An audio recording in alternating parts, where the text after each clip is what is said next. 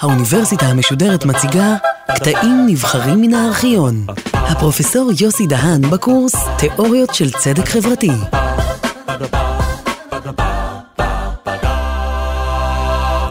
הערב אנחנו נשוחח על אה, גישת היכולות. גישת היכולות היא הגישה של אה, הכלכלן, הפילוסוף, המרתאי יסן והפילוסופית מרתה נוסבאום. המרתאי יסן הוא חתן פרס נובל לכלכלה, ומרתה נוסבאום היא פילוסופית שכותבת אה, רבות בפילוסופיה, בפילוסופיה של המשפט, בסוגיות פמיניסטיות. בניגוד לתיאוריות של צדק אחרות, התיאוריה של אה, סן ונוסבאום, גישת היכולות, היא גישה שהייתה לה השפעה מעשית אה, משמעותית מאוד. על פי גישת היכולות נבנה אינדקס שמכונה Human Development Index, המדד לפיתוח אנושי, שהאו"ם משתמש בו על מנת לבחון את מצבם של אנשים במדינות שונות. להשוות בין מדינה, בין מדינה אחת לאחרת ולהשוות בין אנשים באותה מדינה. והמדד הזה מורכב בין היתר ממספר תפקודים שנגזרים מתוך גישת היכולות של סן ונוסבאום. המדד הזה גם מחליף מדדים כלכליים אחרים, כמו התוצר הלאומי הגולמי לנפש, שלא אומרים לנו הרבה על מצבם של אנשים. בעוד שהאינדקס של סן ונוסבאום מדבר על תפקודים של אנשים, המדד הכלכלי בדרך כלל נותן לנו מדד של כסף, של תוצר לאומי גולמי לנפש, ומהבחינה הזו יכול להיות מצב שבמדינה מסוימת התוצר הלאומי הגולמי לנפש יהיה גבוה מאוד, ועדיין מצבם של רבים מהאנשים, בגלל אי השוויון, בגלל העוני, יהיה מצב מאוד גרוע מבחינת הרווחה שלהם. עכשיו צריך לזכור שהתיאוריה של סן ושל נוסבאום היא תיאוריה שמוצעת כאלטרנטיבה לשתי משפחות של תיאוריות של צדק. תיאוריית המשאבים, שהיא התיאוריה של רולס, ג'ון רולס, שעליו דיברנו בהרצאות הקודמות, ופילוסופים אחרים אימצו את גישת המשאבים, למשל רונלד דבורקין, פילוסוף אמריקאי חשוב, שגם הוא ניסח תיאוריה של צדק. ותיאוריות של משאבים אומרות, מה שאנחנו צריכים לחלק, מה שעקרונות צדק צריכים לחלק, זה משאבים. איזה משאבים? כאן יש הבדלים, למשל, על פי רולס, התיאוריות הללו צריך, צריכות לחלק משאבים חומריים. הכנסה, עושר, הזדמנויות, חירויות, משרות, אה, עמדות כוח. משפחה של תיאוריות אחרת שסן ונוסבה מתנגדים לה, היא משפחת גישות הרווחה. גישה אחת מאוד מרכזית בגישת הרווחה, שדיברנו עליה בהרצאה הקודמת, היא הגישה התועלתנית. הגישה הזו אומרת שהתיאוריה הצודקת היא התיאוריה שמביאה אותנו למצב של מירב העושר למירב האנשים. מהו עושר? גרסה מודרנית של מושג העושר היא הגרסה שאומרת שמרב העושר זה מרב סיפוק הרציות למרב האנשים.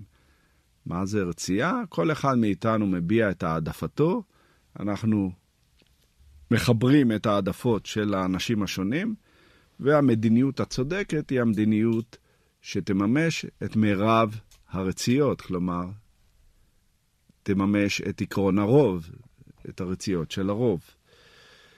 ההתנגדות, אה, נתחיל בהתנגדות של סן לגישת הרווחה.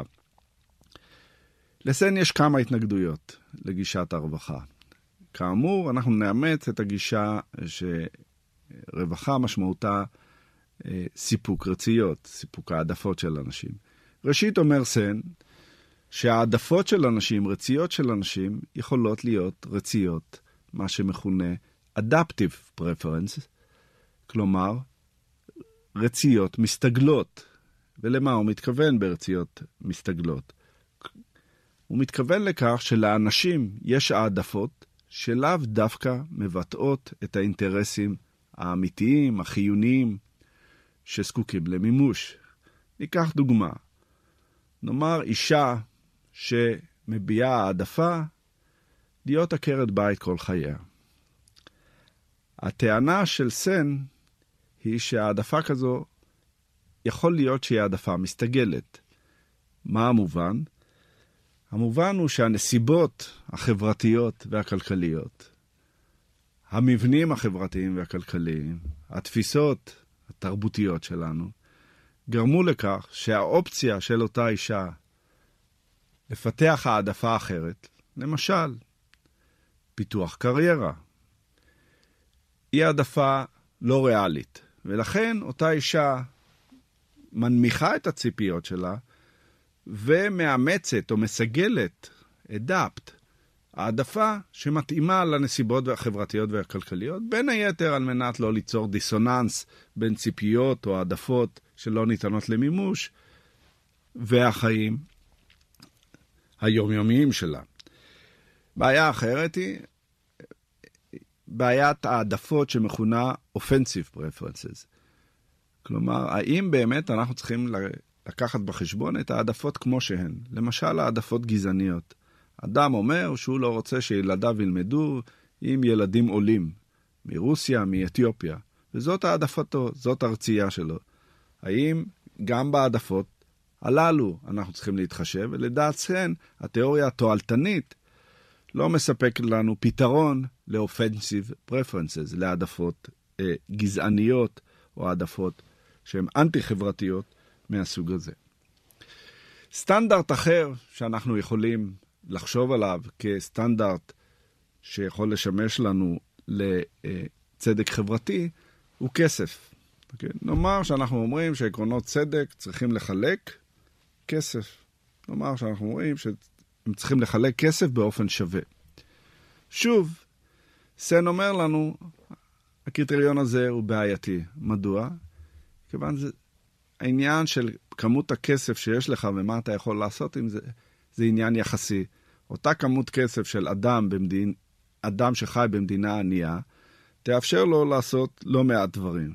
בעוד שאדם שחי, למשל, בחברה האמריקאית, עם אותה כמות של כסף, יוכל לעשות הרבה פחות דברים. או כאשר אנחנו רואים שכסף הוא מדד, ובדרך כלל אנחנו מעניקים את זה למשפחות, זאת היחידה שלנו, אנחנו לא יודעים מה החלוקה בתוך המשפחה של הכסף. כלומר, גם כאן הכסף הוא מדד גס מדי, שלא מאפשר לנו אה, ליצור אה, עקרונות צדק, לדעת סן, שניתנים אה, להצדקה. הטענה של סן נגד רולס דומה מאוד לטענה שלו כנגד הכסף. כלומר, כסף הוא סך הכל משאב, ורולס, כאמור, הוא אדם שדוגל בתיאוריית צדק של משאבים. הטענה של סן נגד רולס היא שרולס לא לוקח בחשבון מה אנחנו יכולים לעשות עם הטובים הראשוניים. כלומר, מה אנשים שונים יכולים לעשות עם הטובין הראשוניים. למשל, רולס לא לוקח בחשבון את ההבדל בין אדם נכה לבין אדם בריא. אם, אותם, אם האנשים הללו יקבלו את, אותם, את אותה כמות של טובין ראשונים, זה ברור שהאנשים הללו לא ייהנו מאותה רווחה. כי האדם הבריא יוכל לעשות הרבה יותר דברים מאשר האדם הנכה, עם אותה כמות של טובין אה, ראשוניים שרולס מעניק להם. ולכן, סן ונוסבאום מציעים לנו גישה אלטרנטיבית, את גישת היכולות, capabilities approach. גישת היכולות מתמקדת לא בכיצד לחלק, אלא מה מחלקים, אוקיי? והטענה של סן ונוסבאום היא שעקרונות הצדק צריכים להתייחס לתפקודים של אנשים. functioning, doings and beings. כלומר, לדעת סן ונוסבאום יש תפקודים, רשימה של תפקודים מסוימים, שכל אחד מאיתנו מן הראוי, והוא רוצה אה, שיהיו לו אותם, והתפקודים הללו צריכים לשמש לנו בסיס לתיאוריה של צדק. לצד המושג של תפקודים, סן ונוסבאום מציגים את המושג של יכולת, capability, אוקיי? תפקוד זה functioning, ויכולת זה capability. והרעיון הוא שאנחנו צריכים להבחין לדעת סן ונוסבאום בין התפקוד לבין היכולת לקיים את התפקוד. היכולת זאת, זה סוג של חירות להשיג את התפקוד הזה. ולמה הכוונה? אולי נבהיר את זה באמצעות דוגמה.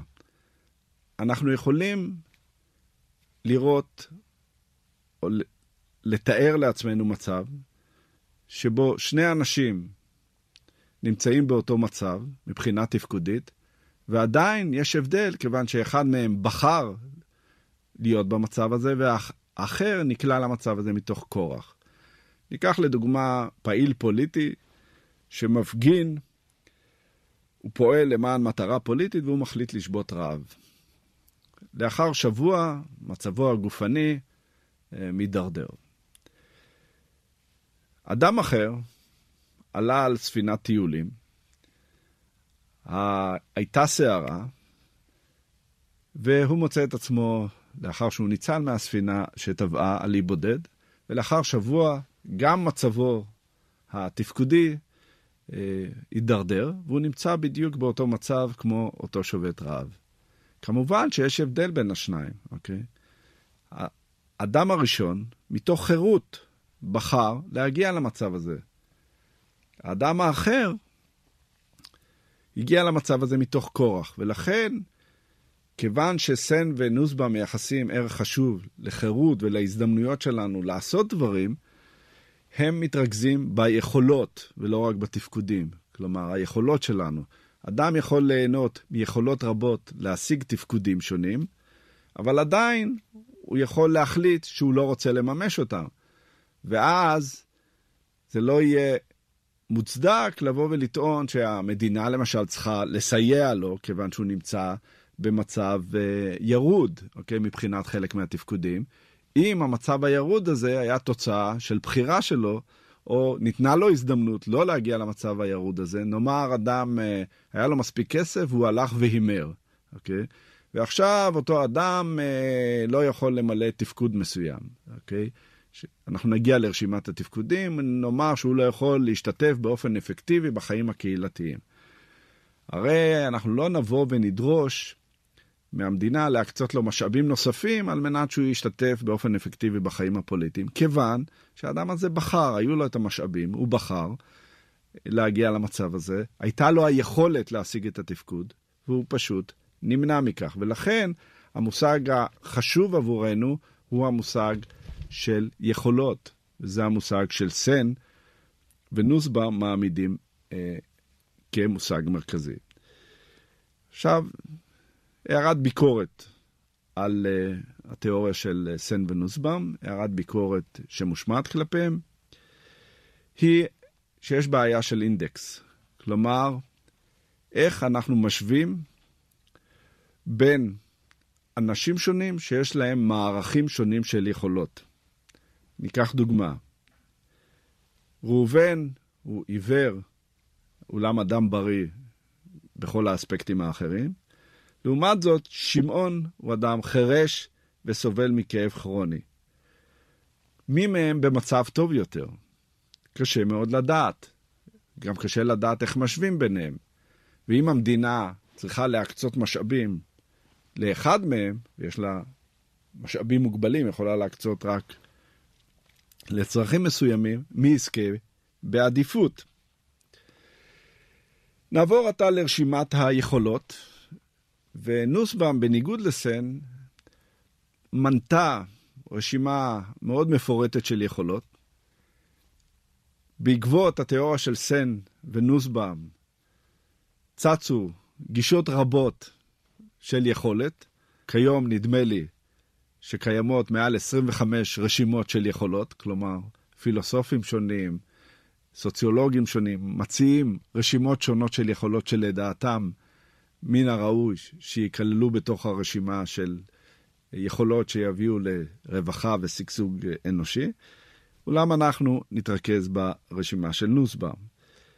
ואלה הן עשר היכולות על פי נוסבאום. היכולת הראשונה היא חיים, היכולת לחיות חיים נורמליים ולהאריך ימים. היכולת השנייה היא יכולת הבריאות הגופנית. היכולת להיות במצב גופני טוב, ליהנות מתזונה, ממחסה. היכולת השלישית היא יכולת שלמות הגוף. היכולת לנוע בחופש...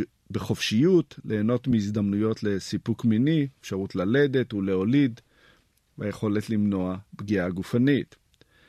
יכולת ערבית קשורה לחושים, דמיון ומחשבה. היכולת שלנו לדמיין, לחשוב באופן אנושי, ולהיות או לזכות בחינוך שמאפשר לנו שימוש ביכולות הללו. היכולת החמישית היא היכולת הרגשית, היכולת לאהוב, להתאבל, להתגעגע, להכיר תודה. היכולת השישית, יכולת חשובה, יכולת תבונה מעשית. היכולת שלנו לעצב לעצמנו תוכנית חיים, קונספציה של טוב. היכולת השביעית היא יכולת השייכות. היכולת שלנו לחיות עם אחרים, להכיר אותם ולהיות מסוגל ליצור קשרים איתם, להביע אליהם דאגה. השייכות גם כוללת את היכולת להיות, ליהנות מכבוד עצמי, לא להיות מושפל, להיות, ליהנות מיחס של אדם בעל ערך עצמי שווה. היכולת השמינית היא יכולת שלעיתים יש עליה ביקורת, שמכונה מינים אחרים. היכולת לחיות עם דאגה וביחס למינים אחרים, למשל חיות, או היכולת לחיות ביחס ראוי לעולם הטבע. היכולת התשיעית היא היכולת לשחק, היכולת שלנו לשחק במובן הרחב של המילה. והיכולת האחרונה היא היכולת השליטה על הסביבה, שכאן אנחנו, או נוסבה מחלקת אותה ליכולת שליטה פוליטית ויכולת שליטה חומרית. יכולת השליטה הפוליטית זה היכולת להשתתף באופן אפקטיבי בבחירות פוליטיות, בעיצוב החיים הקולקטיביים שלך. והיכולת השנייה היא היכולת החומרית, להיות בעל הזדמנויות אפקטיביות, להחזיק ברכוש, לחפש תעסוקה על בסיס שווה וליהנות מחירות. לדעת נוסבאום זאת רשימה שיש עליה קונצנזוס, ויתרה מזו, זו רשימה שיכולה להוות בסיס, או צריכה להוות בסיס, לתביעות מהשלטון. אנו יכולים לומר שמי שאין לו את כל היכולות הללו, או שיש לו פחות יכולות מאשר לאדם אחר, אותו אדם נמצא במצב פחות טוב. אוקיי? מהבחינה הזו, נוסבה מציעה לנו בסיס להשוואה. שוב, אבל צריך לזכור שהיא לא מציעה לנו קריטריון איך להשוות בין היכולות השונות, או מה קורה כאשר יכולות שונות מתנגשות זו בזו. היכולות הללו, אה, כפי שאמרתי, הן תביעות מהשלטון, אבל כמובן אנחנו לא רוצים, או אנחנו לא יהיה מעשי לומר שהשלטון צריך לספק אותם עד למקסימום, גם לא ברור מהו המקסימום. מה שברור לדעת נוסבאום זה שיש סף מסוים שהשלטון צריך לספק אותו. נוסבאום אה, סבורה שהרשימה הזאת היא כל כך חיונית, שהיא מצדיקה פטרנליזם של המדינה כלפי אנשים שמוכנים לוותר על היכולות הללו. לטענתה, המדינה צריכה לסרב להעניק חירות לאנשים לוותר על היכולות הללו. מדוע? כיוון שלטענתה, חלק מהיכולות הללו לפחות, הן תנאי הכרחי לחיים בעלי משמעות. ואנשים במצב של רציונלי לא היו מוכנים לוותר, ומהבחינה הזו נוסבה מצדיקה סוג של פטרנליזם. זה דומה מאוד למה שאנחנו מפעילים כלפי ילדים. ילדים יכולים להביע העדפות שונות, ואנחנו בכל זאת נאמר שאנחנו מסרבים לממש את העדפות שלהם, כיוון שיש אינטרסים חיוניים שהם לא מצליחים עדיין להבין, או אין להם מספיק ידע, ולכן אנחנו נתעלם מהעדפות שלהם ונורה שיוטלו עליהם חובות מסוימות, למשל ללכת לבית ספר. נקודה מעניינת בהקשר המוסדי הפוליטי היא שאפשר לקחת את הרשימה הזו של נוסבאום ולומר מה בעצם צר... צריכה לכלול חוקה. חוקה למשל צריכה לכלול את אותן זכויות שמממשות יכולות או מממשות תפקודים. חוקה לא צריכה לכלול זכויות שהן בלתי רלוונטיות, או התרומה שלהם לתפקודים היא תרומה זעירה, לא חשובה. ולכן כאשר אנחנו שואלים את עצמנו איזה זכויות אנחנו רוצים שיהיו בחוקה, אנחנו יכולים להשתמש ברשימה של נוסבאום ולומר אנחנו רוצים תהיה בחוקה זכות שלדוגמה מאפשרת לנו השתתפות בחיים הפוליטיים, למשל הזכות לבחור ולהיבחר וכיוצא בזה. קו דמיון משותף לתיאוריה של סן ונוסבאום מצד אחד ורולס מצד שני, הוא קו הדמיון של המשמעויות הפוליטיות של התיאוריות שלהם. והמשמעות היא חלוקה מחדש די רדיקלית של המשאבים החברתיים והכלכליים כפי שהם קיימים כיום בעולם. ולכן, למרות ההבדלים בגישה ובהצדקה, המשמעות המעשית תהיה די דומה. תהיה די דומה. תהיה די